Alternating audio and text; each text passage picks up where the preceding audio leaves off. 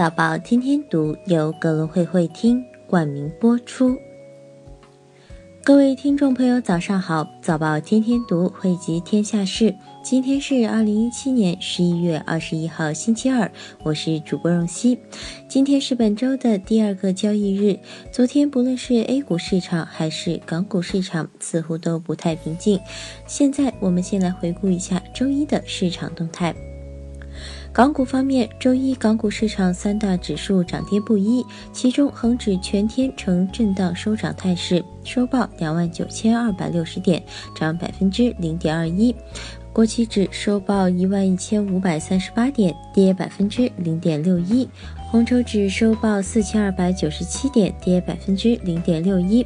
大市全天共成交一千零八十二点四四亿港元，已连续第十个交易日保持在千亿上方，且整体保持稳定状态。港股通资金全天净流入四十三点八二亿元，再度冲上四十亿元上方。其中沪港通净流入三十一点五亿元，深港通净流入十二点三二亿元。值得一提的是，腾讯今日大涨百分之四点一二，收报四百二十港元，收在历史最高位。全天成交一百四十四点九亿港元，最新市值为三万九千八百九十五亿港元，逼近四万亿，市值。一日暴增一千五百七十六点八亿港元，一天增加的市值就超过了港股市场上百分之九十六的上市公司的市值。A 股方面，早盘两市股指全线大幅低开，沪指一度跌破六十日均线，午后在银行、芯片、五 G 等板块带动，股指探底回升。创业板指大涨近百分之一点五，市场恐慌情绪有所缓解。沪指收报三千三百九十二点四零点，涨百分之零点二八，成交额两千两百八十三亿。深成指收报一万一千四百三十七点五五点，涨百分之一点二八，成交额两千六百一十一亿。创业板收报一千八百五十九点七五点，涨百分之一点四一，成交额六百三十亿。从盘面上看，芯片及成电路、网络安全、五 G、人工智能等板块涨幅居前，证券、可燃冰、保险、自由贸易港等板块跌幅居前。周一，亚太股市普遍下跌，台湾加权指数收盘下跌三十七点零九点，跌幅百分之零点三五，报一万零六百六十四点五五点。日经二五指数收盘下跌一百三十五点零四点，跌幅百分之零点六，报两万两千两百六十一点七六点。澳大利亚普通股指数收盘下跌十点二六点，跌幅百分之零点一七，报六千零二十八点。韩国综合指数收盘下跌六点三。二点，跌幅百分之零点二五，报两千五百二十七点六七点。接下来看看国内资讯。习近平主持深改组会议强调，拓展宅基地制度改革试点范围已经有了前期实践基础，要严守土地公有制性质不变，耕地红线不突破，农民利益不受损底线。不得以买卖宅基地为出发点，不得以退出宅基地使用权作为农民进城落户的条件。证监会第十七届发审委六十三名委员今日在证监会举行了集体履职仪式。中国证监会主席在仪式上表示，证监会会强化发审委制度运行监管，把权力关进制度的笼子里，坚持发审委选聘、运行、监察相分离原则，打造忠诚可靠、干事创业的发审委队伍，坚持依法全面从严监管，切实提升发行审核质量，严把上市。公司质量关。中国钢铁工业协会数据显示，二零一七年十月，全国共生产粗钢七千二百三十六点二三万吨，生铁六千零一点四十七万吨，钢材九千一百七十八点五五万吨。其中纳入中国钢铁工业协会月报统计的重点钢铁企业，共生产粗钢五千六百八十六点五四万吨，生铁五千二百三十一点九三万吨，钢材五千四百四十一点一四万吨。分分别占全国粗钢产量的百分之七十八点五八，占全国生铁产量的百分之八十七点一八，占全国钢材产量的百分之五十九点二八。安信证券食品饮料首席分析师苏成十六号发表报告观点称。贵州茅台在目前清晰的产能规划下，可预估的市值有望达到一点八五万亿上下。此外，安信食品继续推持买入负 A 评级，暂时调高目标价为九百元。二十号，上交所发布通报函称，对近期安信证券研报审核分析，分析师未在研报中说明提价信息的来源或预测依据，未对价格、销量等预估数据的合理性和可实。线性进行审慎分析，因为充分提示相关不确定性风险，可能对投资者产生误导。再来关注一下港媒方面的消息，香港金融管理局副总裁阮国恒表示。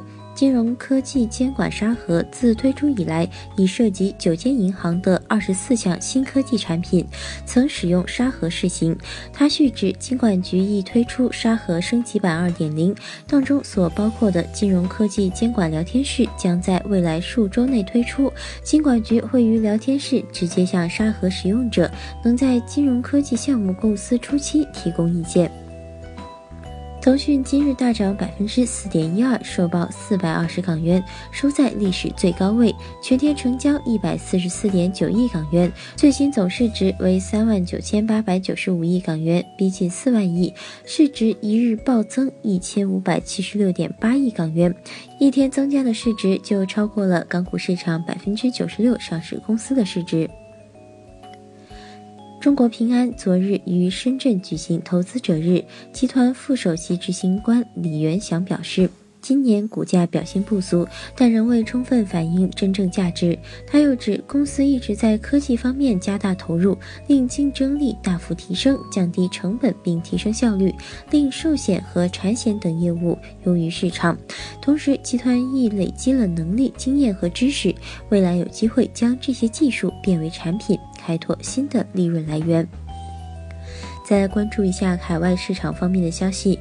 欧洲央行行长德拉吉表示，欧元区经济仍保持稳健而广泛的扩张，在企业盈利改善的支撑下，商业投资也保持上行趋势，通胀动能仍未能显现出内生性的上行趋势，劳动力市场仍然显著疲软，潜在通胀压力仍受抑制。欧洲央行的措施将保护当前融资环境，确保显著的宽松仍然必要。穆迪预计，二零一七年和二零一八年 “720” 国家的经济增速将小幅高于百分之三，较二零一六年的百分之二点五有所上扬。美国贸易政策转向保护主义的潜在可能，将给贸易相关的经济体带来风险。经济扩张和企业利润增长将支持二零一八年亚洲除日本的企业信贷质量稳定。本田将召回约九十万辆奥德赛多功能休旅车，因为如果没有正确锁定，第二排座椅可能会向前倾斜。此次召回涉及二零一一年至二零一七年的车型，大约有八十万辆受影响的休旅车在美出售。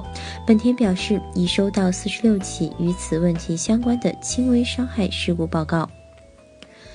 再来关注一下公司公告方面的消息。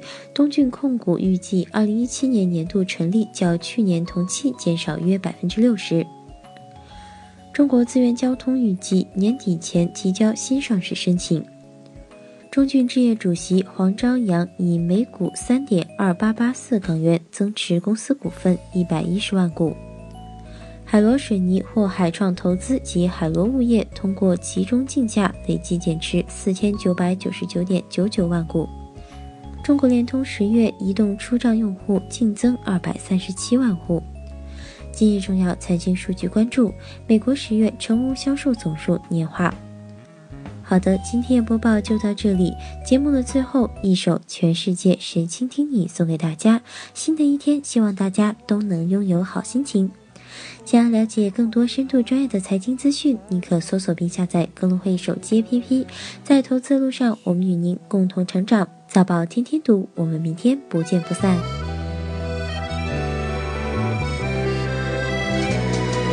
多希望你就是最后的人，但年轮和青春不忍相认。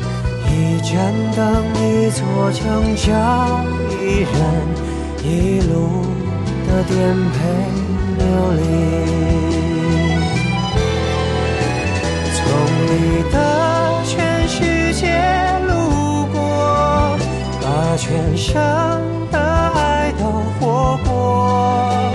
我始终没说，不曾将你附和，最后你的人是我。